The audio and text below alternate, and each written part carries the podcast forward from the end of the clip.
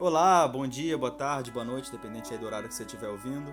Tá começando mais um episódio do Sessão Dupla, podcast mais preguiçoso, mas mais apaixonado por cinema aí que você vai ouvir. Hoje tá tendo mais um Sessão Tripla. Eu tô recebendo aqui dois amigos pra falar. A gente vai começar falando sobre um filme muito bom que as pessoas não entenderam, chamado Death Note, da Netflix. E partindo dele a gente vai falar um pouco sobre o cinema do Adam Wingard, que é o diretor em geral.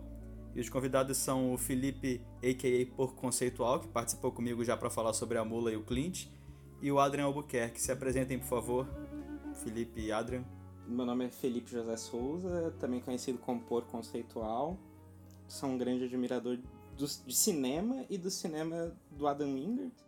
E é um prazer estar voltando aqui no Sessão Dupla para falar de bons autores. Meu nome é Adrian Albuquerque, eu sou jornalista, cinéfilo, não praticante e editor de vídeo na maioria das horas que me restam, hein? Eu vou começar puxando já, falando uma coisa que a gente estava falando aqui em off antes do episódio, porque o Pig acabou de rever o filme e a gente concorda muito numa coisa, talvez o Adrian concorde também, que uma das sacadas mais geniais do Death Note é como o Adam Wingard já sabia o que as pessoas queriam ver. E ele não só faz um filme totalmente diferente disso, como ele debocha de quem esperava o filme que todo mundo queria ver. Ele debocha dessa adaptação do, do mangá e do anime que as pessoas queriam ver. E isso por si só já torna o filme, tipo, já te faz ter um olhar totalmente diferente pro filme, sabe? Mas enfim, vamos puxando aí. O que vocês querem falar? Podem começar. Pegando esse link, né, de...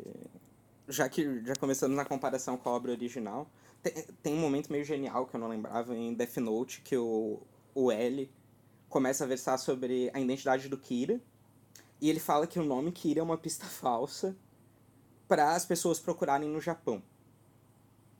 Isso já é bem emblemático no sentido que seria impossível para o Kira norte-americano ser o Kira japonês por uma questão de sociedade. A vida do jovem, né, nessas duas sociedades, o Japão é aquela sociedade extremamente competitiva em, na, em relação à educação, e os Estados Unidos vivem em uma situação muito... é competitivo, mas também tem a parte mais deslecha, desleixada, a ausência de uma identidade muito bem definida, o excesso de tecnologia, o excesso de, de comunicação. Então, é, é meio genial como o Wingard, ele consegue... Ele faz um filme para preocupado em traduzir aquela história de uma forma contextual. É uma história sobre Death Note, mas é uma, uma história de Death Note que ela existe realmente na, naquela esfera da sociedade norte-americana. Naquela esfera da, da sociedade norte-americana e bem focado, assim, tipo, no, no milênio, né? Essa questão do, do Adam Wingard focar o filme, tipo, pro, pro cara que não sofre necessariamente bullying, mas, tipo, é um cara meio frustrado na escola, faz o dever de casa dos outros por, por dinheiro e, tipo, quer de alguma maneira impressionar a garotinha lá. Então, tipo, tem esse senso de competição, mas é um senso de competição bem americanizado, né? Tipo, bem, assim... Ele nivela bem por baixo isso, tipo, de um jeito mais, mais emburrecido, assim, vamos dizer. Ele, ele meio que, tipo, de, debocha disso, dessa, dessa questão da, da competição... Mas, tipo, ele já, já, já estabelece isso desde o do começo do filme, tipo, do, dos caras jogando o, o futebol americano, das, das líderes de torcida lá, tipo, dançando, todo mundo em câmera lenta. E a, a própria Mia recusa a dançar nesse momento, né? Já, já introduz bem a personagem, tipo, ela tá parada no meio das líderes de torcida. Uma das coisas, assim, que eu mais gosto nesse começo é como, como o filme já humaniza os personagens, né? Porque você vê... Eu não sei se vocês leram o mangá ou assistiram o anime, mas no, na história original o Kira, ele é um sociopata, né? Ele é um cara que ele ganha esse superpoder e ele começa a se sentir um deus realmente, ele começa a agir como um super intelectual do caralho, um mastermind do crime. E cara, o, o Kira do Wingard é só um cara que quer transar, é só um adolescente burro fazendo merda, sabe? Ele, a, tipo, a regra principal é ele não se expor, e a primeira coisa que ele faz quando ganha o poder é se expor pra ver se ele pega a menininha que ele gosta, sabe? É um negócio assim, é bobo, mas essa é a ideia do filme. É mostrar como, é mostrar não, é apresentar esse personagem muito mais idiotizado, muito mais millennial e muito menos preocupado com causas grandiosas e mais com questões pessoais. E além disso, Eu acho incrível ainda como o filme passa a primeira metade inteira estabelecendo as regras do Death Note. Ah, você pode fazer isso, você não pode fazer aquilo. E martela, martela isso pra caramba. E no final ele quebra todas as regras pra completar essa, entre aspas, sátira. Isso é muito foda, porque é, uma, é um traço muito característico do cinema do Wingard, né? Ele é um diretor, é um dos poucos da contemporaneidade que a gente pode usar o termo subversivo sem, sem parecer que tá gastando o termo, porque ele é um cara que realmente... Ele é, ele é cinéfilo, sabe? Ele gosta do cinema como experiência audiovisual, assim, bate pronto, na sua cara, sem tanta intelectualização em cima das imagens. E você percebe isso, como ele sempre vai criando dispositivos que, uma vez ou outra, eles funcionam, mas às vezes eles simplesmente são abandonados e o filme adota uma lógica totalmente diferente. Eu acho que onde ele fez isso melhor foi no The Guest, que eu acho que o nome em português é o Hóspede, né? No, do, no Hóspede ele faz isso muito bem, porque ele vai transitando entre o terror, entre um, um, filme, um, um thriller ali, um filme, um negócio de guerra, uma crítica política, um drama familiar. Só que isso tudo vai pro caralho e vira um slasherzão brabo depois. Assim como acontece também, na verdade desde o começo do filme, né? Mas acontece muito bem no You're Next, que é de dois mil e onze. Enfim, o que, que vocês acham sobre isso? Eu acho que essa questão que você tinha falado do começo do... De que ele passa, tipo, boa parte do, do começo do filme, do primeiro ato, principalmente no Death Note, falando, ó, oh, as regras são essas, é isso que você pode fazer, é isso que você não pode fazer. Isso, tipo, é, é bem implícito, tipo, é, não sei se é intencional ou não, mas é bem implícito do próprio processo criativo do Adam Wingard, né? Tipo, daquilo que a gente tinha falado no começo, de que ele já fez o filme fazendo que as pessoas não, não queriam ver... Ele mostra bastante isso, tipo, as regras são essas, são essas, são essas, mas no final, assim, as regras não importam, assim, tipo, que se dane. E isso se repete também, tipo, no Hóspede, que de uma maneira mais, assim, pelo exercício de, de gênero, né? Tipo, ele vai transitando por esses gêneros, meio que é, fa- fazendo a cartilha, assim, tipo, ah, essa aqui é a cartilha do thriller, essa aqui é a cartilha do drama familiar... Mas, tipo, no final, assim, vai, vai tudo pro, pro caralho mesmo. Que, que, que se dane. Tipo, vira aquele caos, assim, cinéfilo muito é, típico deles. É, depois eu quero voltar sobre o que o Fiore falou no início do, do Light ser mais um millennial e ser naturalmente bobo, porque eu acho que tem mais do, do que ser falado aí. Mas já que entrou o tópico do The Guest, uma coisa que eu gosto muito em The Guest, e pra mim chega a ser meio Orson Welles, é que o protagonista de The Guest, ele assume uma função de dispositivo cinematográfico que é um, é um pouco absurdista. Na própria história, ele sempre é condicionado pela, so, pra, pela própria sobrevivência, né? Tem até uma cena de sexo que ele fica extremamente passivo, mas quando ele é colocado em uma situação de confronto, ele toma... Ele vira um dispositivo ativo naquela Sim, relação. Um, muito massa. E no The Guest, o personagem ele vai se condicionando a essas mudanças drásticas de gênero que o filme sofre. O, o próprio personagem ele é essa escolha que vai movimentando a narrativa para onde ela vai e o próprio estilo que o Wingard vai adotar em, alguns, em alguma parte do filme. Eu acho isso assim, genial. Não é à toa que esse filme termina basicamente com uma cena de Dama de Xangai recriada. A, a cena dos espelhos, que é absurda. Sim. É, e as referências assim, a, a cineastas clássicos também não são um negócio incomum na filmografia dele, né? No que eu acabei de ver, You Are Next, tem uma cena que tem um, um assassinato lá e você vê tudo só pelas luzes da câmera. Cara, aquilo ali é totalmente janela indiscreta, sabe? Negócio lindo pra caralho.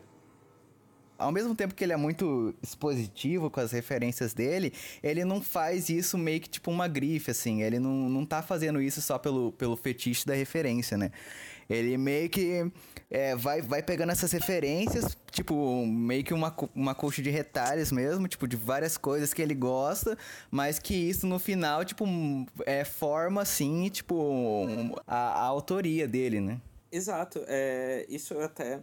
Eu acho que em um cenário de blockbuster, assim, o Adam Wingard, ele tá muito num lado, assim, de um Tarantino, que é o cara que faz um recorte... O, o The Guest mesmo é o filme que vai desde Spielberg, né, E T, A Exorcista, Da Ameaça Oculta, a John Carpenter, só que sempre ele acaba tendo uma unidade que sobressai, que dá a noção de autor dele. Ainda mesmo com esse... elenco de referências, ele faz um filme que é muito próprio. E isso volta no que vocês estavam falando, de pegar algo e ter essa postura mais anárquica época, né? Falar que ele é subversivo, que ele pega essas cenas clássicas e recria em contextos completamente diferentes e redimensiona elas para outros contextos. Então, concordo demais, assim, com isso. Sim. E o que, que você ia falar sobre o, o Kira ser um millennial? Que você ia acrescentar alguma coisa? Eu concordo, mas eu acho que o Light, ele é um, ele é um personagem meio dividido entre ser quase um millennial e um boomer. Que eu acho que ele é muito... Sério, ele é muito fruto dessa questão de, de vingança, né? De revanche, de... a justiça pelas próprias mãos, em função de um evento trágico no passado dele, mas ele cria esse senso de ser um justiceiro maior que isso. E ele é o cara que ele é bombardeado pelos crimes na T V. Tipo, tanto que a, a primeira morte que ele, vai, que ele faz com a Mia, né, o primeiro assassinato, ele tá assistindo basicamente ali o... sei lá, os, esses programas tipo Balanço Geral. Uhum. Então, eu acho que ele não é só um millennial, ele é uma figura meio de confronto, assim, de identidade. E o que fala, assim, nesse sentido com ser millennial, por ser, ele é um fruto da pós-modernidade, isso vai se refletindo em outros aspectos do filme. Que o, uhum. em outro diálogo dele, o Light fala que ele não... ele quer ser uma pessoa que, tipo, as pessoas estão descrentes em, é, na, nos políticos, nas figuras políticas, na polícia. Então, é correto afirmar que as pessoas estão descrentes em uma instituição, e ele quer ser um deus onipresente para voltar a dar um norte para essas pessoas. E isso seria um millennial bem conservador, assim. Que é esse que quer chegar numa noção divina, né? Ele é até religiosa, ele usa o termo Deus uhum. para redimensionar a sociedade e tirar a podridão dela, expurgar. Então, eu não acho que ele só quer transar, sabe? Eu acho que ele é muito mais um fruto desse período que nós estamos vivendo. Sei lá, nesse aspecto, pra mim, Death Note conversa, tipo, com o First Reformed, eu esqueci o nome desse filme no Brasil. Fé Corrompida? Esse é um filme que ele é... É, Fé, Fé Corrompida. Que ele é muito pontual de ter um personagem que ele é, ele é todo fruto dessa explosão. Ele não é superficial, ele tem outras camadas, mas todas as outras camadas são extremamente enviesadas, porque ele é bombardeado de informação. O próprio Wingard, ele vai fazendo isso na, na montagem do filme. Quando começa a falar sobre o, as primeiras cenas do Kira, é, é algo absurdo. Fica transitando entre os jornalistas, aparece um cara falando, ah não, isso daí é uma armação dos globalistas... E termina com o Kira sendo cultuado por adolescente, assim. É um negócio muito louco, é um excesso de informação que fala com o personagem, mas tá todo dentro da estética do filme. Sim, é, é meio que tipo... Essa questão do personagem que ele cria, do, do Kira, nos materiais originais é meio que, tipo, como o Fiore falou, um mastermind do crime. Aí ele, tipo, vira só, tipo, um traço de, de cultura pop, assim. Um traço de cultura pop meio fascista, assim... Mas só que totalmente é, voltado pra, por motivações assim, individuais dele mesmo. É, outra coisa que eu acho muito interessante no Death Note é como o filme funciona sempre sob a perspectiva do adolescente, né? Ele tem uma visão muito infantil de toda a trama, propositalmente porque o personagem tem essa visão um pouco infantilizada. Talvez não infantilizada, mas bitolada, né? Uma visão bem típica do estadunidense médio. Isso influencia um pouco nessa relação de idiotização dos personagens e de todo o mundo que, que o Wingard constrói no filme. E eu acho incrível como o L... Apa- o L é o L? É, o detetive é L que chama, né? Isso. Que até o Lakeith Stanfield, ele começa como o principal contraponto a isso, mas ele também se torna um personagem totalmente passional ao longo do filme, quando as coisas entram na vida pessoal dele. Então ele acaba se aproximando do, do Light nesse aspecto, e eu acho muito interessante essa questão... Porque parece que nenhum elemento do filme consegue resistir ao purismo, né? Aos, ao que é apresentado primariamente como ideal, ou o que a gente espera que seja ideal. E tudo é subvertido a essa visão um pouco... Eu não sei se satírica é o termo ideal, mas... Que é uma visão que, que é mais debochada, é, é menos presa a um formalismo, a um purismo técnico. Sim, é interessante isso porque, tipo, o L, ele começa totalmente objetivo, assim, no filme, né? Como ele é apresentado e tal, resolvendo o assassinato, falando, ah, isso aqui veio dos Estados Unidos. A partir do momento que ele chega nos Estados Unidos pra tentar resolver o caso, tipo, ele vai numa uma derrocada de, tipo, de objetividade pra, tipo, caricatura total, assim. Ele vira uma caricatura é... dele mesmo. É verdade, é justamente quando ele chega na América, muito bem pontuado. Não, eu fiquei refletindo bastante sobre isso dele chegando na América. Pois é, eu também não é, tinha pegado tem, tem isso. Tem até aquela cena lá muito legal da, daquela coletiva de imprensa que ele tá dando, aí o, o Wingard dá aquele close-up dele lá, tipo, com a bandeira americana no fundo, balançando assim, tipo, mó bonito, parece um filme do Godard aquilo lá. Putz, é, é muito aquele é muito lindo. O Adam ter falado, parece o Godard, falando de Adam Wingard. Isso, isso, isso mostra o poder desse homem. O poder que o Wingard tem. E o bom é imaginar a raiva que as pessoas vão sentir ouvindo isso. Ah, a gente tá aqui pra isso. Querem falar um pouco sobre A Bruxa de Blair? Pô, então, eu gosto de A Bruxa de Blair, só que ele, ele me parece um, um filme um pouco... um ponto fora da curva, assim, do Wingard, porque eu não, eu não acho que ele conversa tanto com o estilo de The Guest, o estilo de You're Next e o estilo de Death Note. Ele parece que tá... Ele, obviamente, traz ali algumas atualizações bem bacanas, né, estéticas, em relação ao filme original. Uhum. Tanto que ele assume isso, novamente, de, uma, de um aspecto físico na cena, utilizando drones, né. Então, ele, obviamente, propõe uma atualização ali, mas, ao mesmo tempo, ele é um, ele é um filme fechado nas regras do primeiro Bruxa de Blair. O que é, que é justificável, mas eu, eu acho esse filme interessantíssimo. Eu acho muito incrível porque, pra mim, A Bruxa de Blair tem algo muito em comum com o Death Note, que é, mais uma vez, o Wingard pegando um material que já existe, já está estabelecido, e ele sabe o que as pessoas esperam, e ele novamente sacaneia isso, porque tem um momento ali no clímax que ele caga pra lógica das câmeras, os personagens não tem nenhuma câmera entre eles, e fica só plano contra plano, como se fosse um filme totalmente é, fictício. E, porra, isso é muito maneiro, sabe? Porque ele... Tipo, ele tá ligando foda-se ali, ele tá brincando muito mais com a experiência de desespero dos personagens do que tentando te convencer de que aquele é um filme real. Não, ele sabe que não vai convencer mais ninguém porque esse truque tá quase vinte anos atrasado, sabe? Quando ele lança, quando ele faz esse filme. Sim, sim, é muito interessante porque ele faz essa atualização contextual estética, né? De, tipo, colocar drones, de colocar essas câmeras em primeira pessoa, tipo, meio gamificado, assim. Mas que, tipo... É, ele sabe que as pessoas não vão comprar isso como, tipo, um, um pseudo-documentário, assim. Tipo, ele sabe que, o que, que ele tá fazendo, assim. Então, mesmo limitado pelas amarras, assim, de ter que fazer um, um material que é meio que um reboot, um remake, né? Ele, ele, tipo, aplica esse mesmo processo criativo dele, né? Tipo, de ficar repassando as regras, de ficar mostrando, tipo, as pessoas, tipo, entrando nessa, nessa, nessa espiral de desespero pra no final, tipo, assim, ah, que se dane, assim... Vai virar plano contra plano mesmo, quando você, como você disse, vai se esgotar o, o found footage aqui. Tipo, aqui acabou, assim, o, o filme que vocês viram. E esse filme tem a cena absurda do boneco sendo quebrado, né? Eu acho a melhor, a melhor cena de horror do Adam Wingard. Ele até meio que materializa essa, essa, esse conflito temporal no filme, porque também é um filme que envolve... E ele nunca explica direito, ele nunca... vai a fundo nisso, mas tem uma lógica de viagem no tempo em Bruxa de Blair também. Que é, por exemplo, a casa que entra estaria em outro, possivelmente está em outro período temporal, isso nunca é explicado, mas está ali justamente nessa, nesse filme que ele transita esteticamente da década de noventa para dois mil e dezesseis ou dois mil e quinze, o ano que ele saiu. E ele, novamente, né, ele pega toda essa brincadeira daí contextual sobre método de produção, trabalhar na continuação de um filme que... vinte anos depois, ele brinca isso materializando na história, né? E brincando com isso na estética. Nesse aspecto, o Bruxa de Blair é, é bem interessante. E conversa realmente com os outros, os outros filmes da filmografia dele. Voltando ao que você falou sobre como ele brinca com os asiáticos no filme, no Death Note, eu lembro que acho que foi o João Pedro Faro, o grande João Pedro Faro, um abraço, que ele fala que tem aquela cena do baile que a Mia troca o light por um asiático na hora da dança. Porra, isso é muito incrível, porque ele não só previu as expectativas das pessoas, como ele previu também a recepção, sabe?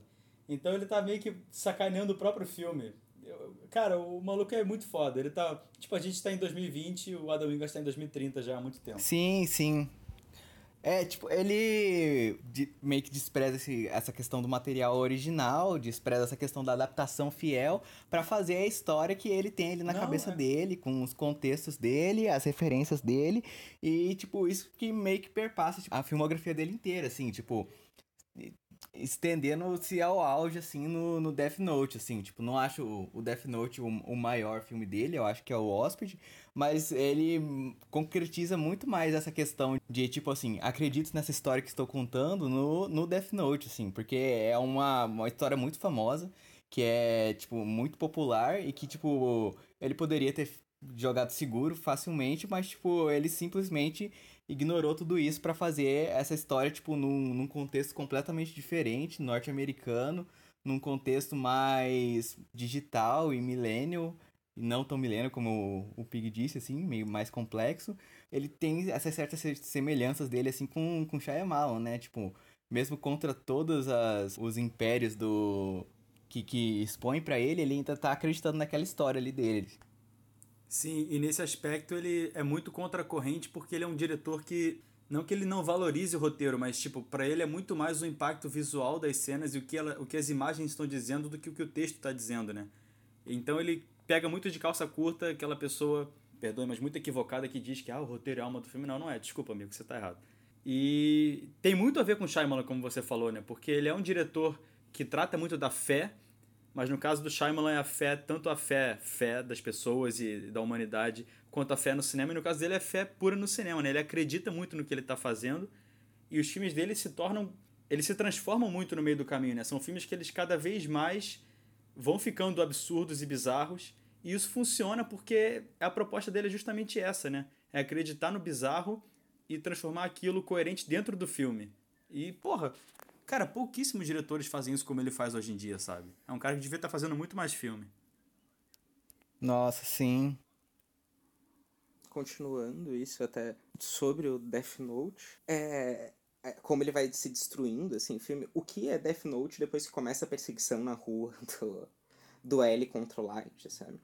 Tem uma perseguição totalmente cinema de ação, corporal, física, os dois correndo na rua. O filme vai pra cena da roda gigante, que daí é a explosão geek tecnológica e, e essa imagem mais digital que o Adrian citou antes, que tem aquela cena maravilhosa tocando I Don't Wanna Live Without Your Love. E, e completamente pós-irônica também, né? Porque ele lança aquele, aquele slow motion, assim, em, tipo, trezentos frames por segundo, assim, com toda, todo aquele aparato, assim, retrozinho, caindo, assim, tipo, se despedaçando completamente, e aí ele já aproveita e já lança também, tipo, The Power of... É, não, né, The Power of Love, é outra música do Chicago, é I Don't Wanna Live Without Your Love, né, que, tipo, é completamente anos oitenta, assim, com todo aquele uhum. cenário retrô se desfazendo, assim, tipo, acabou é, aqui, absurdo. Assim. E depois disso, daí rola a última quebra, que daí destrói completamente o personagem do L, que coloca ele na posição de possível homicida, com... The Power of Love tocando, que é extremamente anticlimático, mas ao mesmo tempo encaixa muito bem, né, a dinâmica entre o L e o Light, e o filme acaba nessa explosão absurda, assim. Então ele é um filme que, tipo, nos quinze minutos finais, ele se desfaz e reconstrói umas duas vezes, isso em quinze minutos finais, sabe? Tirando to- todo o primeiro e segundo ato, o, o Adam Wingard, ele tem esse poder de trabalhar com excesso muito bem.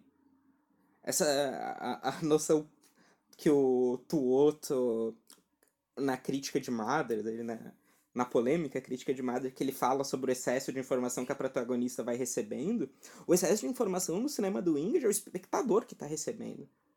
É, é, a, a teoria, a possibilidade de ter globalistas... É a violência urbana, é a necessidade de uma figura divina, é o amor adolescente sendo construído e sendo deturpado e terminando de uma forma totalmente cruel.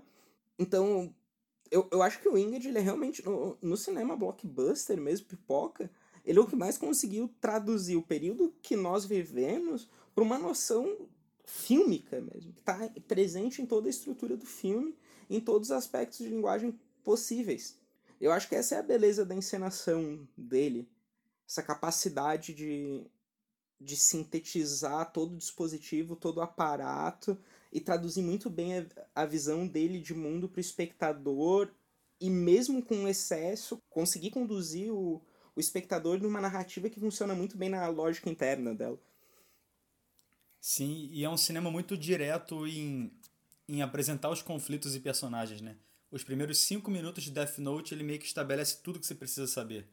Tem uma cena ali do L... Do L não, do Light assistindo ao pessoal jogando bola, ele tá do outro lado da, da quadra, por fora da grade, ele tá sempre isolado no plano.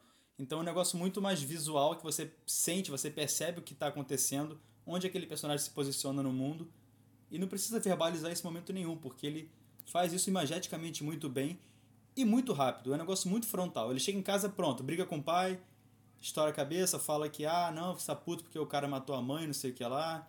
Pronto, é, uma fala ou outra já, já tá tudo lá, cara. Ele explica, ele explica, entre aspas, tudo que a gente precisa saber de uma forma muito sucinta e muito eficiente. Até por isso o filme talvez seja tão dinâmico e tão bem montado, sabe? Porque ele precisa de muito pouco tempo para contar, para desenvolver a história e progredindo pela decupagem, tudo que vai acontecer em seguida. Sim, da, da mesma maneira que o, o Death Note, ele, é, o Death Note enquanto, enquanto encenação, enquanto mise-en-scène, ele parece ser algo muito ansioso, muito intuitivo, assim, a montagem acompanha, né? Porque, tipo, tem momentos, assim, que você não sabe é, quando que é a, o, o plano contra plano mesmo, ou, ou quando vai começar, tipo, uma, uma montagem, assim, de, tipo, de música e tudo mais, assim, porque é tudo muito acelerado, é tudo muito rápido, tudo muito, é, muito bombardeado de informação, como o Pig disse. Então... É, ele acompanha isso muito bem, cara. Fora que ele ainda acrescenta muito uma estética bem influenciada pela, pela linguagem de hoje, de videoclipe, de YouTube, né? Quando ele bota as músicas, ele muda bastante essa estética, ele, ele cria um negócio que parece realmente um videoclipe. Nossa, completamente. E é um negócio que também conversa muito com essa, com essa ideia de estudar um pouco o millennial que ele tem com o personagem do Light. Aquela cena lá do, do F B I, se não me engano, que estão seguindo ele, tipo, que ele pega eles, tipo, aquilo lá vira um, um, um mini videoclipe, assim, de tipo, sei lá, acho que um minuto, trinta segundos, alguma coisa assim, vira um clipezinho, assim, e é completamente, tipo, o encaminhamento do cinema dele, assim, tipo, usar várias linguagens dentro, tipo, de, de um filme, mas que, tipo, vai gerar uma unidade disso, não são só, tipo, ah, olha aqui, eu fiz um, um clipe pequeno no meio do filme, assim, tipo... Não, com certeza, com certeza. Nunca é uma punheta técnica, né? É sempre uma forma dele enriquecer toda a ideia que ele já tem no cinema dele como um geral e principalmente nesse filme. O que nós temos pra esperar de Adam Wingard também é Godzilla vs Kong, né? Putz, é verdade, é o próximo dele. Eu acho que é o primeiro filme desse porte que, que ele vai dirigir. Muito ansioso pra esse aí. E eu não faço ideia de como vai ser essa relação dele trabalhando com esse nível de filme. Só que deve ser um troço muito absurdo, né? Ah, se ele já fez uma tradução contextual incrível em Death Note, eu não, eu não consigo imaginar o que ele vai conseguir fazer com Godzilla. Pô, pois é, nem eu, cara. Não consigo ter expectativa nenhuma. Eu só espero que o estúdio tenha deixado ele fazer o filme que ele quer. O filme vai ser mais uma pegada de filme de monstro, né? E ele meio que, tipo... faz isso num, numa escala reduzida no, no Death Note, né? Porque o, o personagem do William Defoe, eu esqueci o nome do, do personagem dele... Tipo, na hora que o, ele, ele aparece, né? Na hora que o monstro aparece, ele meio que, tipo, emula completamente, assim, um filme do Joe Dante, assim. Que o, o monstro aparece e o personagem da, tem aquela reação completamente risível, pastelão, assim. Naquela questão de, de o filme se desfazer no final, tipo, o filme termina com o monstro rindo da cara dele, assim. Então, tipo, ele trabalha muito bem com essa questão do monstro como um todo, tipo, mas não somente, tipo, como... Eu, eu espero que ele não faça, tipo, somente... algo que seja, sei lá, um, um, um grande amontoado de, de pixels, né? Mas, tipo, algo realmente muito bem contextualizado, como ele já mostra, assim, nos outros filmes dele. E sobre o, o Death Note, The Guest, eu fiz uma anotação que a lógica de, do Wingard, às vezes, ele é meio que quase um realismo fantástico na relação dos personagens, e é o dispositivo que cria um aspecto mais místico e fantasioso, assim, na narrativa. Porque no próprio, por exemplo, Death Note, ele tem o problema familiar, o luto, e é bem frontal. As cenas do Light com o pai dele... acabam quase destoando no aspecto mais cartunesco, assim, do filme, porque ela é muito mais direta, como no, as relações familiares em The Guest. E eu acho interessante como ele consegue transformar isso, assim, em um caos visual e criar um aspecto maior para... Ele consegue suspender a realidade mesmo dessas relações. Esse, esse ponto era até pra eu puxar antes, estava aqui anotado. Mas... Nessa questão da, das relações familiares que o Pico falou... Eu acho muito, muito bacana que, tipo, o, o Wingard tá sempre buscando implodir a, a instituição da família, né? Tipo, no The Guest, nos momentos finais, assim, ele completamente destrói tudo. Uhum. No, no Death Note tem uma questão de, de desconstrução mais assim dramática, né? Que o, é, é o pai se distanciando do filho. E tem o, o mais expositivo nesse sentido, que é o You're Next, né? Que o, que o Fiore assistiu hoje. É que é, é basicamente assim, ele filma como se fosse, no começo, como se fosse um, um mumblecore, assim, um, um filme mais, mais indizinho, mas que ele vai, tipo, quando vira um slasher de fato, o filme, a, a instituição da família, assim, vai, tipo, se, literalmente se matando, assim. Eu acho muito interessante como ele faz isso. É, é sensacional. Sim, sim. Sim, vira um negócio até meio antropofágico.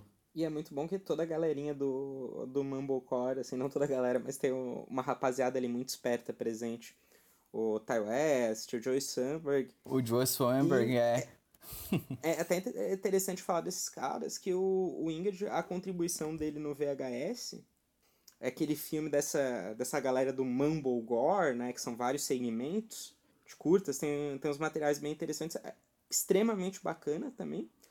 Ele, antes de Bruxa de Blair, ele trabalha num, com... Eu esqueci qual é o nome desse segmento, deveria ter anotado, mas ele já trabalha com found footage e, e é sobre daí destruição de relações românticas. Uma boa recomendação aí também para conhecer o Wingard fazendo found footage antes de Bruxa de Blair e ele partindo por uma narrativa de destruir a instituição casamento, lua de mel. É um bom filme também dele. E também tem daí o curta do Ty West, tem curta do Joe Sunberg nessas antolo- nessa antologia. Um pouco off-topic assim, mas ia ficar a recomendação pro curta do Gareth Evans no, no V H S, que é completamente nessa linha de, de destruição familiar, assim. Que o cara, é, que ele leva a esposa grávida pra fazer um documentário sobre uma, uma seita... É, que vive isolado, assim, alguma coisa assim. É, é completamente surtado o filme, recomendo demais.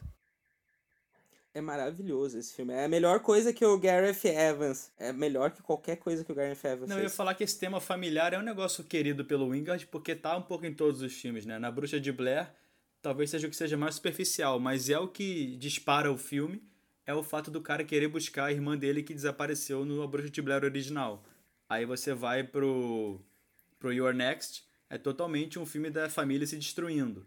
Aí tu vai pro The Guest, entra naquele vácuo que o, o irmão mais velho deixou na família, e todos os personagens se relacionam com ele de, uma, de alguma forma, botando ele na posição que o filho que morreu é, deixou, sabe? Ele se torna o irmão mais velho do menino, ele se torna meio que o, o brother que acompanha o menino até a festa, até surge uma tensão sexual, é, sexual depois, mas primeiramente não tem isso.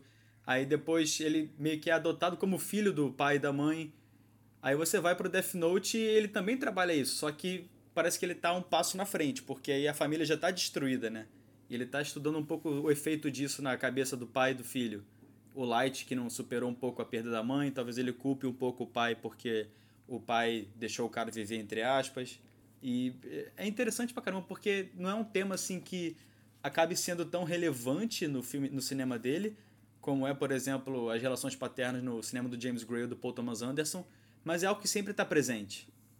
É, as tensões fa- fam- familiares realmente movimentam bastante o, o cinema do Wingard, assim, geral. Eu não consigo lembrar de muita coisa fora da curva.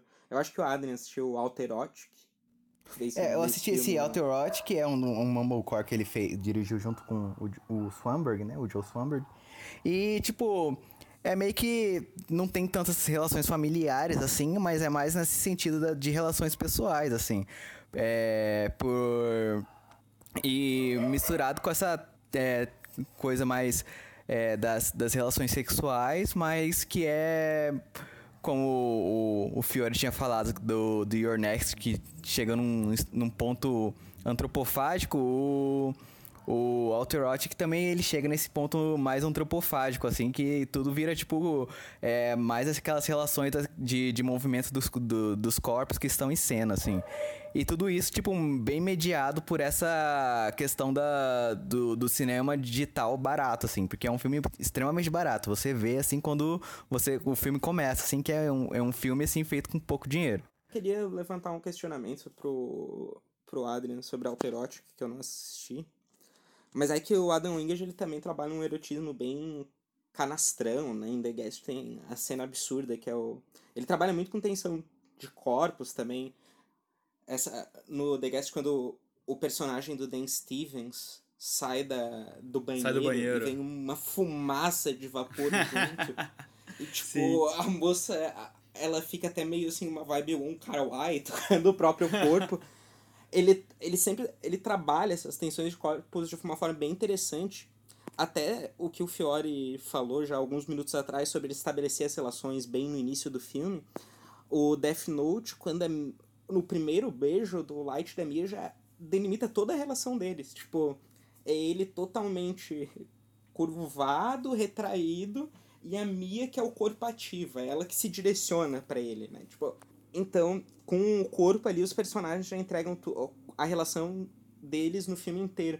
Ele... Quando ele volta, tipo, alterótico, eu imagino que deve ser bem voltado ao erotismo, como tu falou.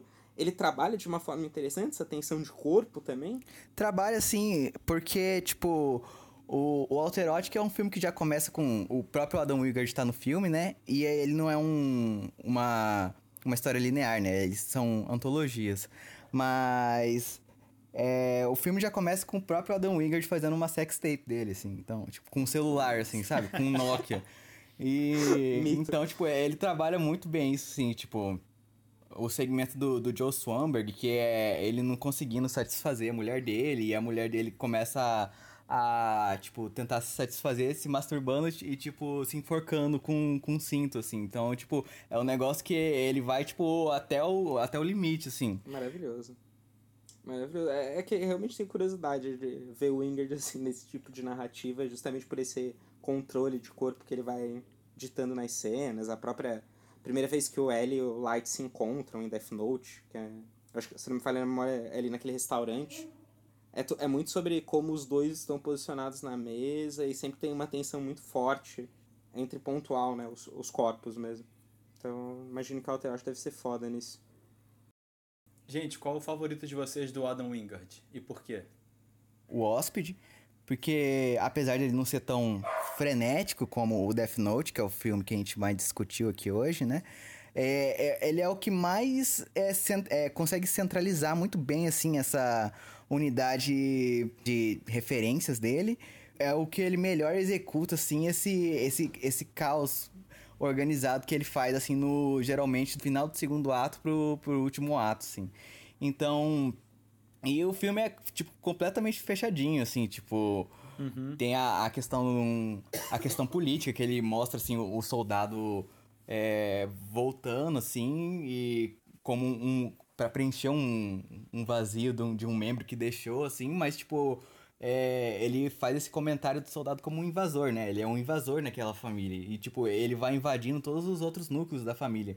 Então, tipo, ele meio que... Ele adentra aquele tema do... É, do garoto que tá na, no, ensino me, no ensino médio, sofre bullying. Daí ele vai e, tipo, passa pra garota que tá no... no terminando, tá terminando o colegial e, tá, e vai em festas. Ele passa pelo drama da mãe, dá até chegar ao, ao drama do exército, ao thriller do exército, né? Aquela perseguição e tudo mais. Então, tipo, pra mim é, é, o, é o filme que mais demonstra, assim, essa unidade de, de referências dele. E é interessante que até no Hóspede, o personagem do... Cara, esqueci o nome do ator, desculpa. Mas enfim, o soldado lá... O Dan Stevens. Ele acaba se tornando, de certa forma... Como? Dan Stevens, né? Dan Stevens, isso mesmo. Ele acaba se tornando um Death Note, né? Porque ele acaba se tornando um inimigo das figuras que são antagônicas à família.